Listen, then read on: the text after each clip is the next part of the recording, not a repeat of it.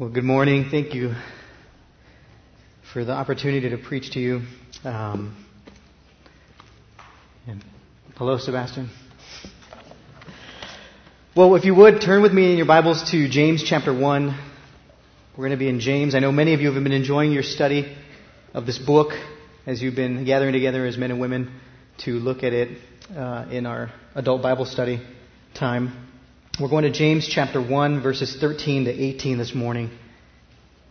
And before we begin, I'm going to ask the Lord to go before us as we gather around His Word. Father, we're grateful for the opportunity and the privilege to be here this morning.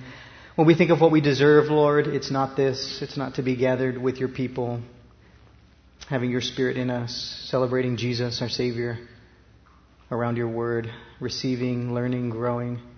We don't deserve any of these, Lord. We receive them as a gift, as a part of our gospel inheritance. And we thank you, Lord, that we can learn from what you have to say to us. Lord, speak to us this morning. That's our prayer. I pray for each one of us here that you give us eyes to see the things that you want us to see from this passage, the things that James proclaimed many years ago and is still proclaiming now through your Holy Spirit. And I just pray that you would go before me to allow me to speak your truth and to encourage your people. We thank you for this opportunity. We just pray for our time together in your word this morning in Jesus' name. Amen. Well, James chapter 1, I want to begin this morning with a question, and it's how do you respond to trials? When bad things happen to you, when, when God puts a circumstance in your life that is very hard, how do you respond? What do you think about? What do you do? How would you respond as you're sitting in the doctor's office and he comes in and you can tell the good, the news is not good and very reluctantly he tells you that you have a form of cancer which, for which there's no cure and at best you have about three months to live. Praise the Lord. Amen. How would you respond? How would you respond as as your boss comes into the office for the company that you've given 15 years of your life to, and he tells you you're no longer working here. And now you're on, on the street and you're looking for your next paycheck and you don't know where it's going to come from. How would you respond to the child that you've been raising and growing and investing so much time and love into? When many years later he comes to you and he says, All the things that you taught me, all the things that you gave me, I reject them all. I don't want any part of what you believe or what you're about, and I'm, we're, basically through.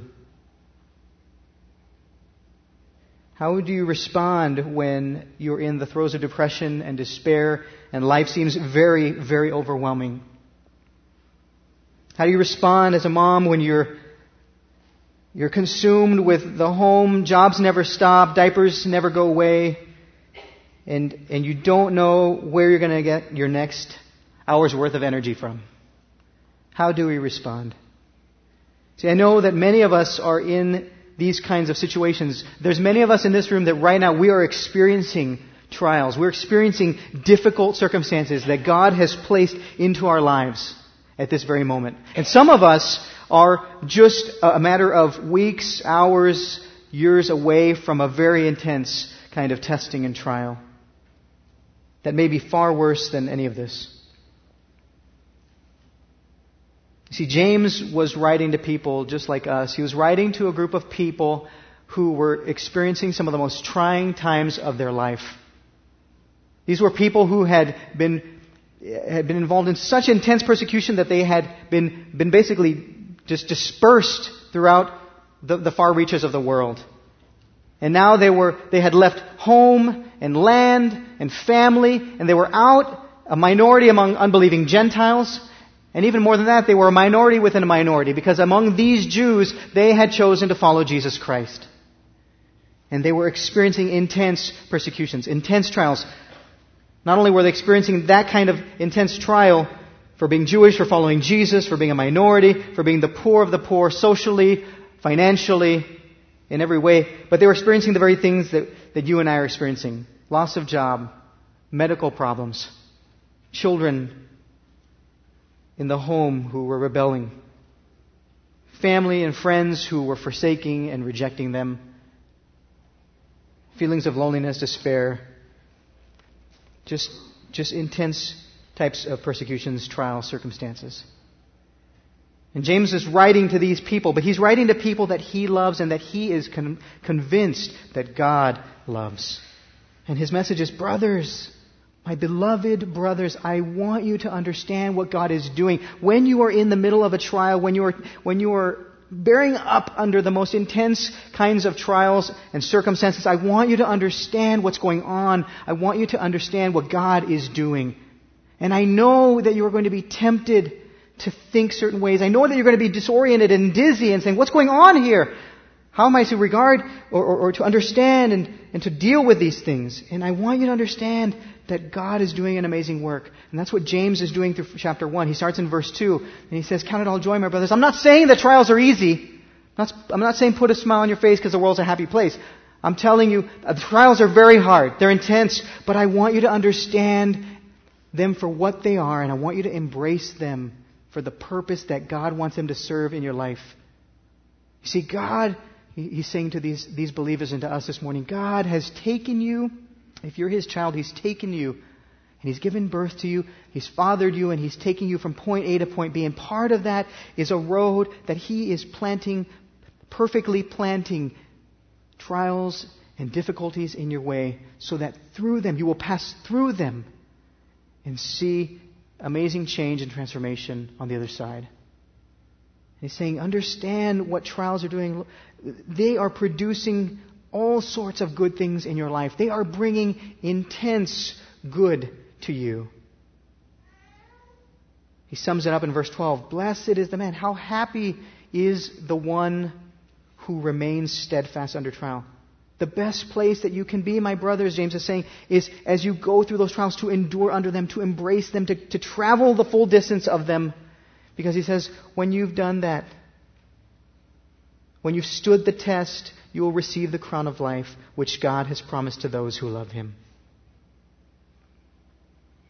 But James knows that we fail trials. James knows that we have a hard time dealing with them. James wants to give us some perspective. And what he does in verses 13 to 18 is he, he begins to address some of the things that we often believe and, and, that are untrue, and he begins to try to, to seek to correct our understanding, to help us to understand trials, but not only that, to help us to get to a place where we can really, truly embrace them and make them our friends, to receive them as the gifts that they are. Let's read the passage together. He says, Let no one, when he is being tested, say, I am being tempted by God. For God is unable to be tempted by evil, and he himself tempts no one.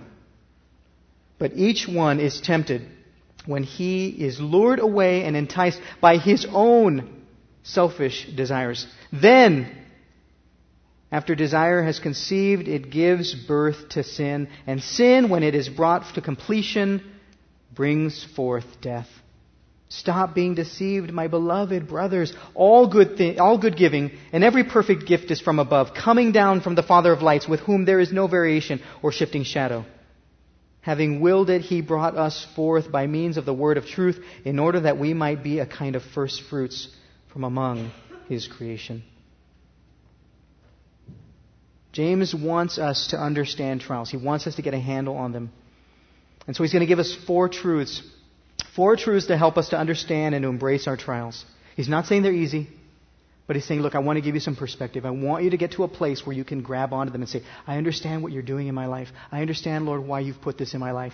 And I will embrace it. I will receive it. And I will give thanks. And I will understand it. And the first truth is found in verse 13. During times of trial, James wants you to believe, he wants you to remember this, that you will never be tempted by God to sin. When you're in the most difficult time of, of your life, when you're experiencing very hard circumstances, you will never be tempted by God to sin. Look at verse 13. He says, Let no one, when he is being tested, say, I am being tempted by God. For God is unable to be tempted by evil, and he himself tempts no one. You see, James knows that often, when, when trials come upon us, we fail. We, we, we react wrong. We, we, we get overwhelmed, and we begin to doubt God's character. And often we can begin to blame God, not only for the trial, but for our response. We can say, how could you give me this? And it's your fault that I'm doing this. that I'm responding in this way. In fact, this is our very sin nature. This is at the very core of who we are as sinful people. Whenever we are guilty, whenever we fall, whenever we fail, whenever we sin, we immediately begin to want to shift that blame to something else and on someone else. And we play the blame game. Often we blame other people. This person, because he was in my life, this is why I did this. Or our environment, the way we were brought up, where we grew up, what we were exposed to. Our circumstances, often the very trial itself. Or sometimes timing. Lord, why did you have to do this to me now? If you weren't testing me now, if this had come later, I wasn't ready for this. Often we can blame Satan He's the one, Lord, that has made me do this. His power is too great for me. I can't resist the evil one. Often we can even blame the weather. Two prominent theologians of my era um, convinced millions of us to blame it on the rain. In fact, I'm going to read from one of their musical commentaries. Um, here's, here's what they sing Gotta blame it on something Gotta blame it on something. Blame it on the rain that was falling, falling. Blame it on the stars that did shine at night. Whatever you do, don't put the blame on you. Blame it on the rain. Yeah, yeah. Love those pictures. You see, the problem is whenever we blame anything or anyone other than ourselves, what we're really doing what we're really doing is we're blaming God. We are blaming God. And often in the midst of trials, when we're experiencing the most difficult things that, that we could encounter, when, when God has put a hardship in our life, difficult circumstances, we're, we're so disoriented that we can even go so far as to, to blame Him directly to blame him directly. What, what, we're really saying sometimes, we're saying, God, you did this, you allowed this, you put this trial in my life, and made my circumstances so hard that I sinned. This is your fault, Lord. You are out to get me. Why are you doing this to me? We see this in the first three chapters of the Bible. Adam and Eve were given a test. They were tried by God to see what they would do. Would they be true to their Creator, or would they forsake Him? It says, when, when Adam had taken of the fruit, he said in response to God, The woman that you gave me to be with me, she gave me of the fruit and I ate. And even the, and even the, the woman, when questioned by God, said, this, this serpent who you created and made able to talk and put in the garden, he's the one that deceived me and I ate. You see, there was no receiving the blame, there was, there was this doubting of God. There was this questioning of God. And James says, brothers and sisters, when you are in a trial, when you're experiencing something really hard, when God has put something in your path that you really don't want, it's the last thing that you would have chosen. He's saying, don't, don't fall into the trap of questioning God. Don't, don't doubt Him. Don't think that He's against you. He is not against you. He is for you, and His goal is to take you through the trial. And James begins to help us to understand that in, in verse 13. He says, Let no one, when he is being tested, say, I am being tempted by God. And that word for testing and tempting is the same word. It's peirasmos in the Greek. See, on one hand, it can mean trial, a test. It can be a positive thing, or it can mean a temptation. In the positive sense, it speaks of the way that God views our difficulties. See, as far as God is concerned, they are always a trial, they are always a test, they are never a temptation. And God, what He is doing, what He is seeking to do when He puts difficult things in your life, is, is He's seeking to do so much good to you and through you. He's, he's bringing you along from that point A to point B. He's taking you on that journey to make you what you weren't. And it's a good thing, it's a positive thing. And through the test, He's seeking to reveal and develop your character, your person. But that same word can, when in the context of our own sinful flesh, in the context of Satan who seeks to trip us up, can mean to entice to sin, to solicit to evil. And when we look at our trials and we begin to run away from them, then they become to us an opportunity to be tempted. An opportunity that, that, that, that where we are tempting ourselves. We are tempted to run away from the very good trial that God has for us. John MacArthur says the same word in noun and verb form is used for both ideas because the primary difference is not in the peirasmos itself, but in the person's response. If a believer responds faith, in faithful obedience to God's word, he successfully endures a trial. If he succumbs to it in the flesh, doubting God and disobeying, he is tempted to sin.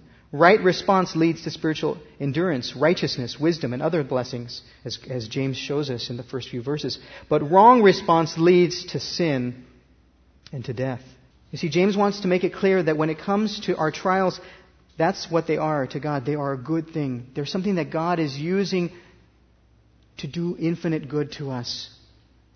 And, and we see this example in Matthew 4. You see, Jesus, Jesus, after he was baptized and received the Holy Spirit, it says he was led out by the Holy Spirit to be tempted by Satan. You see, for God it was an opportunity to prove Jesus' worthiness to be the Lamb who, of God who would take away the sin of the world. It was to, it was to validate Jesus as the one who would come. It was to, to, to take the Son and make him more dependent upon the Father. It was to do good to Jesus. And God wanted, God was not standing in the way of Jesus trying to trip him up, wanting to see him fail. God was there cheering him on, having him, already given him the Spirit, giving him the Word and the recollection of the Word, empowering him through the angels who came to minister to him afterwards. God was there through the whole thing from beginning to end, wanting to see Jesus make it through. Satan, on the other hand, sought it as an opportunity to cause Jesus to stumble. And see, this is what James is saying. He's saying, you can't see it that way. Our trials are from God and they only serve one purpose, and that's a good thing. He goes on further to make this argument so that we can understand that God will never tempt us. He's not against us when it comes to our trials. And, he, and he, he does that in the second part of verse 13 as he defines evil and makes this argument. For God is unable to be tempted by evil, and he himself tempts no one. You see, biblically speaking, evil is anything that is contrary to God's person or purpose. God is here, and he is, he is who he is, and he, he is who he wants. You know, he has his, his character and his person, and then he has his will, all that he wants to accomplish, and his plans from eternity past. And God will never be tempted away from this. This is who He is. In fact, uh, imagine a person, and this person doesn't exist on this planet, but imagine a person who was the most beautiful, the smartest, the most powerful, the richest, the most happy person on the planet being tempted by somebody to become the fattest, dumbest, weakest, poorest, most miserable person on planet Earth. There would be no bite. That person would never give up all that he is to become all that, that he's not. And that's what James is saying. He's saying, God is not able to be tempted by evil. All that he is not is disgusting to him. He is the greatest. He is the best. His plans are the best. And he is not tempted away from any of that. And for that reason, he tempts no one. James's logic goes this way. He says, if God is committed to who he is and what he wants, and if part of what he wants is that all people would embrace him and his will, then why would he seek to ever tempt anybody to forsake him for anything that was contrary to his person or his, or his, his purpose? You see, James is saying this is impossible.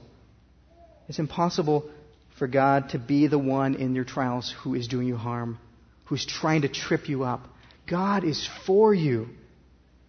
And James wants us to see him that way. He's the one who's taking you through the trial. He's the one who's at your, er, at your side at every moment. He's the one that's cheering you on to make it through and to get on the other side where you will receive blessing and victory and sanctification and growth through the whole thing. And instead of running from God in anger and in disorientation and disbelief and saying, God, why have you done this to me? Why have you put this in my life? Why did I lose my job? Why am I struggling with cancer? Why did my child, why did we miscarry? What, what, what is going on here? Instead of running away from God and being angry with Him and seeing Him as some kind of, of, of enemy in your path, James is saying you need to see Him as the one that is on your side and the one that you need to run to. The one that you need to run to, like Jesus did in the garden, crying out to Him for help, humbly depending upon Him at every moment. And that's, that's the first part of what James is saying. He's saying, look, don't be tempted this way. Don't blame God. Don't see Him this way. And there's a second point that he wants us to understand. And that's truth number two. During times of trial, when you're being tested, your selfish desires are your biggest problem. You see, James is real clear. He's saying, guys, the trial is not your problem. God is definitely not your problem. When you're in the midst of a difficult situation, your problem lies within. You are your own worst enemy. And he's saying, uh, look, look at verse 14 and 15. He's saying, But each one, each one is tempted when he is lured away and enticed by his own desires. The word desire there can be neutral. It can mean, it can mean, you know, a good desire or a bad desire. But here, here James is very clear. These are desires, he says, your own desires. Not, meaning not only are they from you, do they originate out of you, but they don't come from God. They're not from Him. These are desires that are, are mutually exclusive and set apart as far from God as they could be. And they're sinful, they're selfish. You know, it really comes down to, and this is what James is starting to begin to show us, the real problem when we come to a trial and really any time, any time where there's a decision to be made to either follow God or to reject Him, to forsake Him, re- it really comes down to a battle of wills. God is saying, I have this for you. This is the best thing for you. This is what I want for you. And we're saying, no thank you. I will go this way. It's a battle of the wills. I remember a battle of the wills when I was five years old. That's the little sweet Carlitos of 1980. Uh, 79 or 80. But I was in kindergarten we lived in Torrance. My father at the time was a manager at a fast food place, Pioneer Chicken. I don't know if anybody remembers that. And uh, my mom worked part time at a flower shop, uh, who was which was owned by my my aunt. And I spent several time several days off and on, sometimes with a housekeeper. And I would call my mom at work all the time because I just wanted to talk to her and check in with her and make make you know have her make me feel okay when I was scared or or whatever. Uh, and it became a real problem for my mom. And so she made her will known. She said to the housekeeper, Do not let this boy call me when I'm at work. That was her will for me. That was God's will for me. But I, in my, in my sin nature, said, No, I will not accept that. I want my I want to be able to call my mom. And so a battle ensued over this phone physically as I, as I fought and struggled with the, uh, with the housekeeper, looking for some advantage. And I found it in a in a uh, in a knife block as I pulled out the uh, the steak knife, the the the, the, the uh, just a huge knife, and uh, I basically just you know told the woman I killed her if she didn't let me call my mom, and uh, and she ran into the bathroom and locked herself in there as I as I come in, you know went went forward and calling my mom real sweetly and talking to her. I hung up and went about my business. Well, my mom finally got uh, got a phone call from this terrified woman and uh, came home and dealt with me uh, severely. But it just goes to show you that it's a battle of the wills. It's a battle of the wills. And, and James is saying this is how it works. How it works is that your sinful desires, your selfish desires begin to woo you. They begin to say, Come over here. Come to me. And James is using really graphic language here.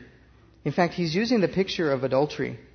And he's saying, he's picturing our selfish desires as a prostitute that is saying, Come over here. Come be with me. Leave the Lord and, and, and let's run away together.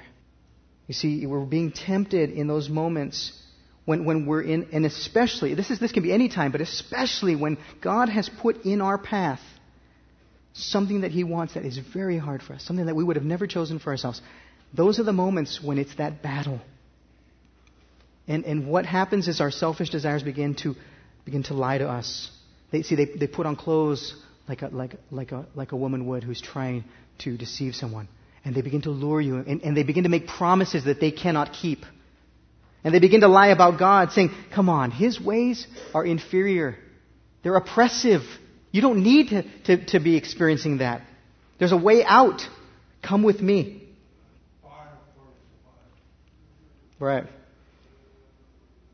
And we sin when we withdraw our hearts from God and when we give, when we give ourselves to our desires, when we give our heart to our desires. And, and it's, it's, it's, it's indicting because according to James, everyone in this room has committed adultery against God. Every one of us in this room has committed adultery against God.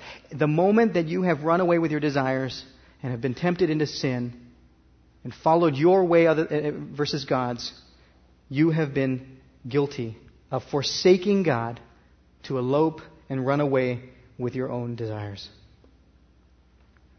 Proverbs 7 talks about this. With much seduction, or with, much seductive speech, she persuades him. With her smooth talk, she compels him. All at once, he follows her, as an ox goes to the slaughter, or as a stag is caught fast till an arrow pierces its liver. As a bird rushes into a snare, he does not know that it will cost him his life.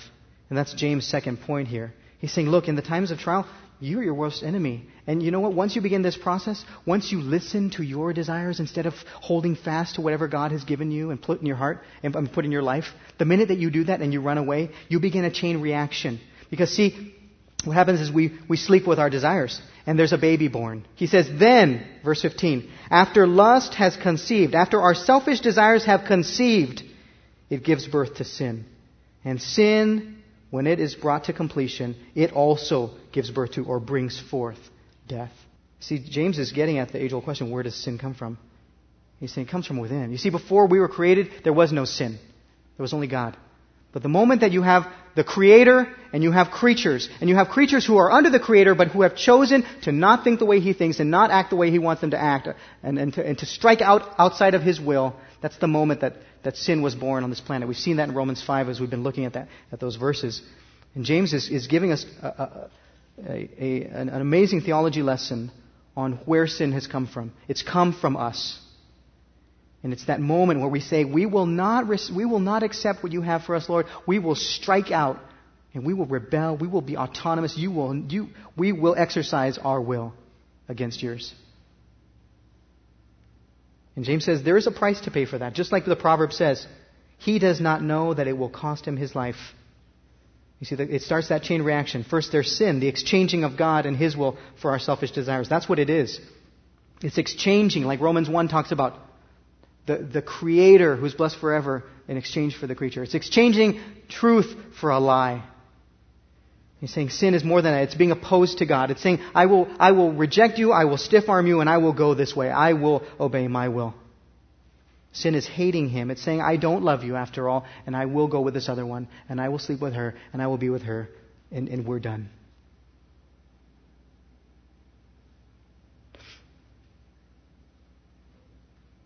there's, there's another consequence, and that's death. It says, when sin, when it is brought to completion, it gives birth to death. You see, that's the natural, it's, it's, the logical, it makes sense. If you leave God and if you, you separate yourself from Him and say, I will not receive what you or your will for me, and I will go this way, what you have done is you have separated yourself from God. You have spelled out your own death sentence. And that's what death is. It begins with spiritual death, the separation of the soul from God. And it goes to physical death, where it's the separation of the body from the soul. And eventually, if you don't deal with it in your own lifetime, it, it, leads to eternal death. The separation of both the body and the soul from God forever. And it's the separation of everything He had for you, everything that He wanted to give you, and all that is in Him and found in Him. He, him, him very, Himself, the gift of God. You, you don't get any of that. And you're eternally separated from all of that. Proverbs 6.32 says, He who commits adultery lacks sense. He who does it destroys himself. He destroys himself. You see, we've all committed adultery when we do this. And we are destroying ourselves, James says. He says, and when you're in a trial and you're tempted to go the other way, when it's a job that you don't want, when it's, when it's something that you're experiencing that you don't want, and you're tempted to just not go through it but go around it or run away the other way, he's saying what you've done is you've spelled out your death sentence. You see, in our trials and our moments of difficulty, when we're encountering hard circumstances, we're going to be tempted we're going to be tempted away from God, what God wants. We're going to want to run away. We're going to want to pursue our better plan. And our desire is going to, to tempt us to abandon God. And James, here's James's point. Under, remember this. He's, he's saying, even the most difficult trial that God could give you, the most difficult thing that He could put in your path, it doesn't even compare to the pain and the suffering and the destruction that comes from following your own way. It leads to only one place, and that's eternal damnation. And there's no comparison. He's saying, he's saying embrace God's trials. Even the most difficult trial can't compare to trying to do it your own way. But see, James doesn't stop there. He doesn't say it's just better. He's saying what God is giving you is actually the best thing. And that's truth number three. During times of trial, You have to, you have to remember, you have to believe that you are experiencing God's best. You are experiencing God's best. Verse, he, he begins in verse 16. He says, Stop being deceived, my beloved brothers. And he continues this idea of you, you, you, when you're in the midst of trials, you're not understanding, you're not seeing. He's saying, Stop thinking this way. Start seeing the, the trial. Start seeing God for who He is, your sin for what it is. But don't just think that God's trial is better than what you're going to, what, what you could have if you. It's the best thing for you. It's, it, there is no comparing it to anything. See, G, see, James wants us to see that not only the trial, he, he wants us to see not only the trial for the good thing that it is, but he also wants us to gaze into the heart of the giver and to see him as the greatest one, as, as, as, as the good one that he is. And that's what he does in verse 17. He says, All good giving and every perfect gift is from above, coming down from the Father of lights, with whom there is no variation or shadow caused by turning any shifting shadow. See, James begins to say, Look, I want you, when you're in your trials, I want you to look at the gift and begin to see what it, what it is. And then I want you to look up at the giver and I want you to see him for who he is. And he begins with a gift. He says, All good giving and every perfect gift. First, he focuses on the act of giving. And he's saying, Look at all of, all, all, look at God's giving all of it is nothing but good. Every time God gives, He gives so in a way that is pure, it's of the highest quality, it's in a way that is better than anyone else could ever give. His giving is to be praised and to be valued and to be sought after. That's what James is saying. He's saying God's giving, every time He, he gives, it's nothing but good. And then he focuses on the actual gifts. He says, every perfect gift. You see, each and everything that God presents to you and to me has been custom designed for us. It is a gift that is of the highest quality and that will serve you best. So when God puts that trial in your life, when God puts that circumstance in your life, He's saying, I have custom made and packaged this, this trial just for you. And through it, I'm going to do amazing things. James is saying, look at the gift and be amazed at, at these gifts and the way that God gives. But not only that, look at the giver. He says, they come down from the Father of lights with whom there is no variation or shadow caused by turning or shifting shadow. James is saying, He is, look at Him. He is the source of all that is good and perfect. Look at what He gives. But not only that, look at the fact that He gives continually. He's, he's always seeking to dispense these good gifts. He says they're coming down, continually coming down from Him, from the Father. And He gives as a Father. He gives as a Father who loves His children and can be trusted. And I know many of you can look back at your childhood at gifts that you were given that at the time you're like, oh, this is the last thing I wanted. This is the last thing I was looking for under the Christmas tree but, but that they stuck with you. I know that some, for some of you that, has been music lessons or other things, that something that your, your parents gave you or they made you do, and it was a gift from them, and at the time you hated it, you resented it, but then years later you said, thank you for making me do that, have done that. Thank you for having given that to me. And that's the way that God gives. He gives as a father who knows his children and, and who can be totally trusted to give. Look at the rest of the passage. He says, with whom there's no variation or shifting shadow. He also gives as one who's sovereign. He says, I, I have the best gifts. I, I, I own everything. I have everything. I'm the Father who made the lights. I made the heavens. I made the sun, the moon, and the stars. I made everything you can see. And I, I give out of my sovereignty, out of my power, out of my complete control. Also, He gives unchangeably. There's no shadow or, or there's no variation in Him. You know, the sun, the moon, the stars, they're dying. They'll, they'll, ultimately, one day they will, get, they will not give off light. But He can be trusted. He's unchangeable. He's the same yesterday, today, and tomorrow. And He gives perfectly. He gives us one who is perfect. There is no shadow, shifting shadow in Him. He is, 1 John 1 5 says, God is light, and in Him there is no darkness. He is the perfect one. We, when we get gifts from Him, we are getting gifts from the, the, the, the perfect one. And, and James is saying, see your trials from this one. See your trials as these kinds of gifts. And not only trials, but see everything that, when you get a trial, when you get a circumstance that's difficult, it comes packaged with so many other things. It's not just the trial that God is giving you. He gives you numerous other gifts. He's given us His Word to guide and direct us. He's given us His Spirit to strengthen and uphold us. He gives us His body to encourage and to stand with us, the body of Christ, so that we're not walking through these trials alone, but others are bearing our burden with us. He gives us His Son to sympathize and to intercede for us. And throughout the trial, He's there, walking by our side, growing us, transforming us, supplying power, doing all that He can do to see us get through it. And that's His goal, that we would walk through it and, and at the other end experience all that He has for us. MacArthur, John MacArthur listed just eight purposes in, in trials, God, what God is doing in trials. And it's, it's a great list. We could probably name many, many more. But he says God gives us trials to test the strength of our faith to show us how strong or how weak our faith is, and to make it an occasion for us to grow in faith and in trusting Him. He gives us trials to humble us and to keep us from self exaltation.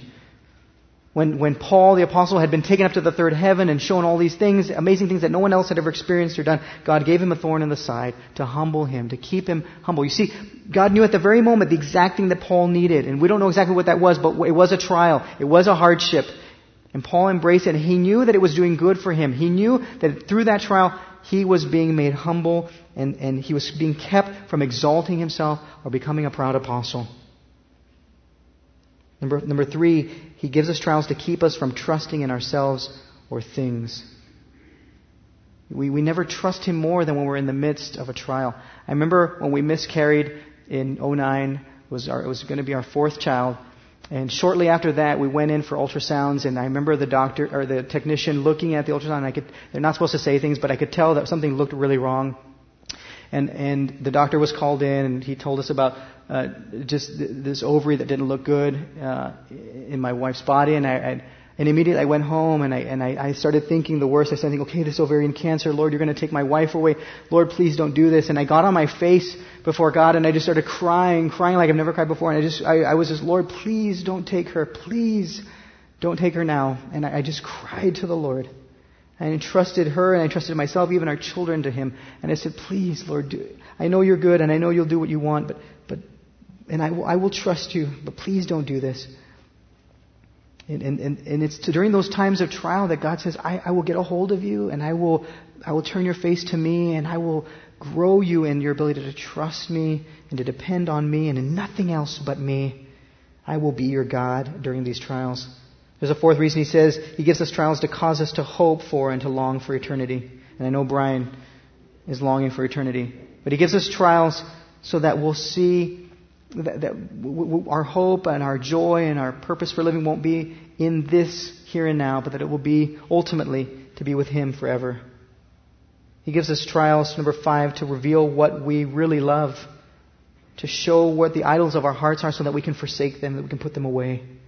He gives us trials, number six, to teach us to value God's blessings. You know, when everything's going well and everything's good, you take everything for granted. And God says, as, he, as, he, as, I, as I give you trials, you're going to begin to value me and to value what I, I've given you like you've never done it before. Number seven, he gives us trials to develop enduring strength for greater usefulness. You see, he's on a journey. He's, he says, when I, when, I brought you, when I brought you forth, when I brought you into salvation, you were a baby. And I've fathered you, and part of me is, part of my job is to raise you up, to grow you, to be a servant of mine, to be useful to me. We, we, we raise our children to be useful for society and to serve the Lord. And that's what the Lord is doing to us as, as our Father. He's raising us up to be useful, to serve Him, to enjoy Him. Number eight, He gives us trials to enable us to better help others in their trials. There are things that you, that some of you are going through right now in this room that are so difficult that you would have never chosen, that you're bearing, that, that one day others in this room, whether it's a matter of a week or six months or five years from now, will also go through. And God, in packaging these perfect gifts, He's going to put you in their package. And He's going to give all of that to that person, your brother or sister. And because you've gone through this trial, because you've experienced the pain and and the struggle that you're experiencing right now, you're going to be able to be used by the Lord to help another brother or sister.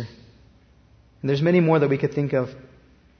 But God is doing amazing things through these trials. He's, he's giving us these gifts that we would have never wanted on our own.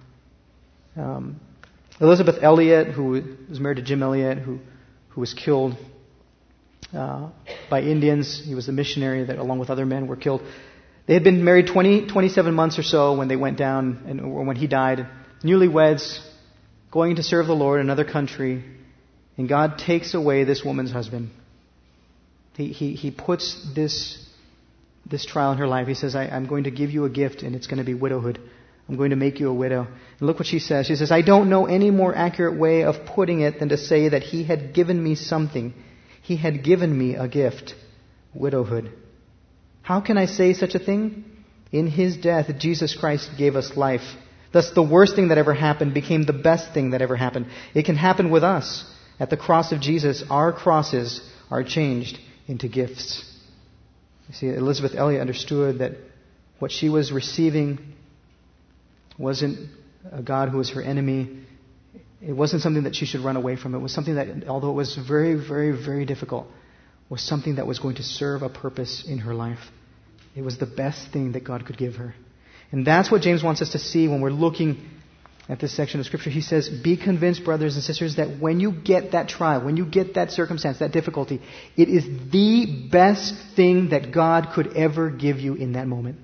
And anything else could not compare. There's a fourth, final point that he makes in verse 18. During times of trial, God wants us to remember, He wants you to remember that you have been made part of God's amazing plan. You've been made a part of God's amazing plan. Look at verse 18. He says, Having willed it, He brought us forth by means of the word of truth, in order that we might be a kind of first fruits from among His creatures. You see, God, God could have totally left us in the mess that we had made. The moment that we had chose our desire, our plan, and we initiated that, and, and, and we brought forth sin and death, God could have said, you, you, You've gotten what you wanted. You can have what you want. You, can take off and go and, and, and experience the sin throughout your life, and then ultimately end up receiving the full weight of death as, as, as your punishment. That's what you wanted, isn't it? But see, God doesn't do that. He, he doesn't do that to, to those who He is saving, to, to us who have experienced the gospel. He says, No, you know what I'm going to do, actually? I, I know you had a plan, and we, all, we both know where that led. But understand this I have a plan, God is saying. Having willed it, James says, having willed it, having planned this out. This is God's plan. God says, I have had a plan from eternity past. And my plan is way better than yours. In fact, my plan is awesome. And it includes taking all that you've done with your plan and all that you've messed up and fixing it all. In fact, your plan brought death, but my plan, of which I've made you a part, has brought you forth from death and made you born again. He says He's brought us forth, and that points to regeneration, to being born again, to salvation. He said, I had a plan, and it, it wasn't to leave you in your plan. My plan was to actually, while you were running away towards what you wanted, my plan was to take you and bring you back and to actually give you all that I had in my plan. And my plan is so amazing. My will is so amazing. And I'm not going to let you just take off and, and, and experience all of that mass and destruction and death. I'm going to save you from your plan and from your ways, and I'm going to plant you in my plan that is so big. It's bigger than anything you can imagine. It's bigger than you. And he says, and I did all this through the gospel. You see, James wants us firmly planted at the foot of the cross, looking at how all of this came to be. He says, this was all by means of the word of truth, the gospel. He says, God is saying through the gospel, you want to see the, you want to see my heart? You want to see my plan? Then look at the cross. Look at Jesus. Look what I've done there. Look at my plan. Look, look at what I've devised. He said, in my plan, I, I, I, I took my son and I made him endure the greatest trial that anyone has ever endured so that I could give you the greatest gift that you've ever experienced, eternal life. He goes on and says why he's done this. He says, in order that we might be a kind of first fruits from among his creatures. You see, in, in Israel, the, the, the first fruits was the first and the best part of the produce of the crops for that year. And it was set aside and it was dedicated to the Lord. And it served also to point to God's faithfulness, that this was only the first installment of more to come that God would give. And, and, and, James is saying, You all, having been brought forth, you brought forth death, but God brought you forth. And having brought you forth, He did that so that you would be a kind of first fruits. Which means that we've been dedicated to God. God has set us apart. He says, I will be your God, and you will be my people. And I will bring you to myself, and you will experience all of my glory and enjoy me forever. That's part of my plan. But not only that, as a first fruits, we're being made into the jewel of His creation. He's saying, so we might be a first fruits from among His creatures or His creation. God is saying, I'm going to make you the best, the, the first fruits. He's saying, you, that's what you weren't when I found you. But I am going to take you and I'm going to transform you and I'm, I'm going to regenerate you and sanctify you. And one day I'm going to glorify you so where, to where in eternity you will never again struggle. In, in your nature, all your thoughts and all your speech and all your actions will be will be, will be focused on nothing but doing what I want. There will be your will no more. And you will desire only what I want. And forever you will, out of your own nature, you will seek to honor me and do what I say and, and enjoy eternity with me. He says, I'm doing that through trials and through my grace as I transform you. And lastly, as a first fruits, he says, we are the first installment of an amazing renewal that will take place. You see, God isn't just fixing us as humans that are messed up. He's saying, look, all that you messed up. When Adam sinned and you guys sinned, you, you, you polluted my whole creation. But what I'm doing in my plan is I'm fixing it all and I'm redoing it all. I think of Revelation 21 verses 1 to 5. He says, Then I saw a new heaven and a new earth, for the first heaven and the first earth had passed away, and the sea was no more. And I saw the holy city, New Jerusalem, coming down out of heaven from God, prepared as a bride adorned for her husband. And I heard a loud voice from the throne saying, Behold, the dwelling place of God is with man. He will dwell with them, and they will be his people, and God himself will be with them as their God. And he will wipe away every tear from their eyes, and death shall be no more, neither shall there be mourning, nor crying, nor pain any more, for the former things have passed away. And he who was seated on the throne said, Behold, I am making all things new. God said, That's my plan. I'm going to fix everything. And one day there will be no more trials. I will remove all crying and suffering and pain. And James is, is saying, as a first fruits, realize that you're, you're the first installment of all that God's going to make right. And one day, even though you're experiencing trials right now and they're difficult and they're painful, see them from God's perspective that in light of His plan and in light of eternity, they are tiny, they are momentary light afflictions. James is calling us in our moments of crisis when we're smack dab in the middle of difficult circumstances, when we're bearing a trial that we think is going to break us.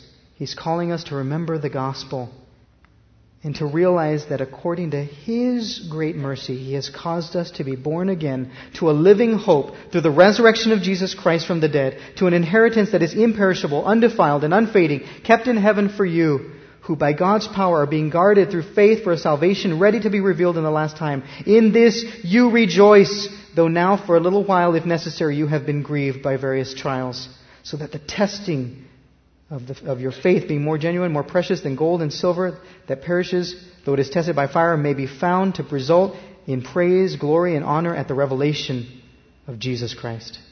As the ushers come forward to receive our offering, let's pray together. Lord, we thank you that that we thank you for this passage. We thank you for James' message, his encouragement to us to make sense of trials, to understand them so that we might embrace them. We thank you, Lord, that you are not our enemy, that in the midst of trials you are there to cheer us on, you are there to see us through. You're only giving us trials for our good. We thank you that you've shown us who the real enemy is but in that, that we have the power through the Holy Spirit to choose to say no to our selfish desires and to, and to choose you. Thank you, Lord, that, that you not only give us things that are okay, but you give us the best. And in every moment that we, that we are in trial, we are experiencing the greatest gift that we could be experiencing. And we thank you that it's part of an amazing plan that, that by means of the gospel you have brought us forth, and that one day there will be no more trials that one day that we will stand before you in eternity. We'll enjoy your presence forever.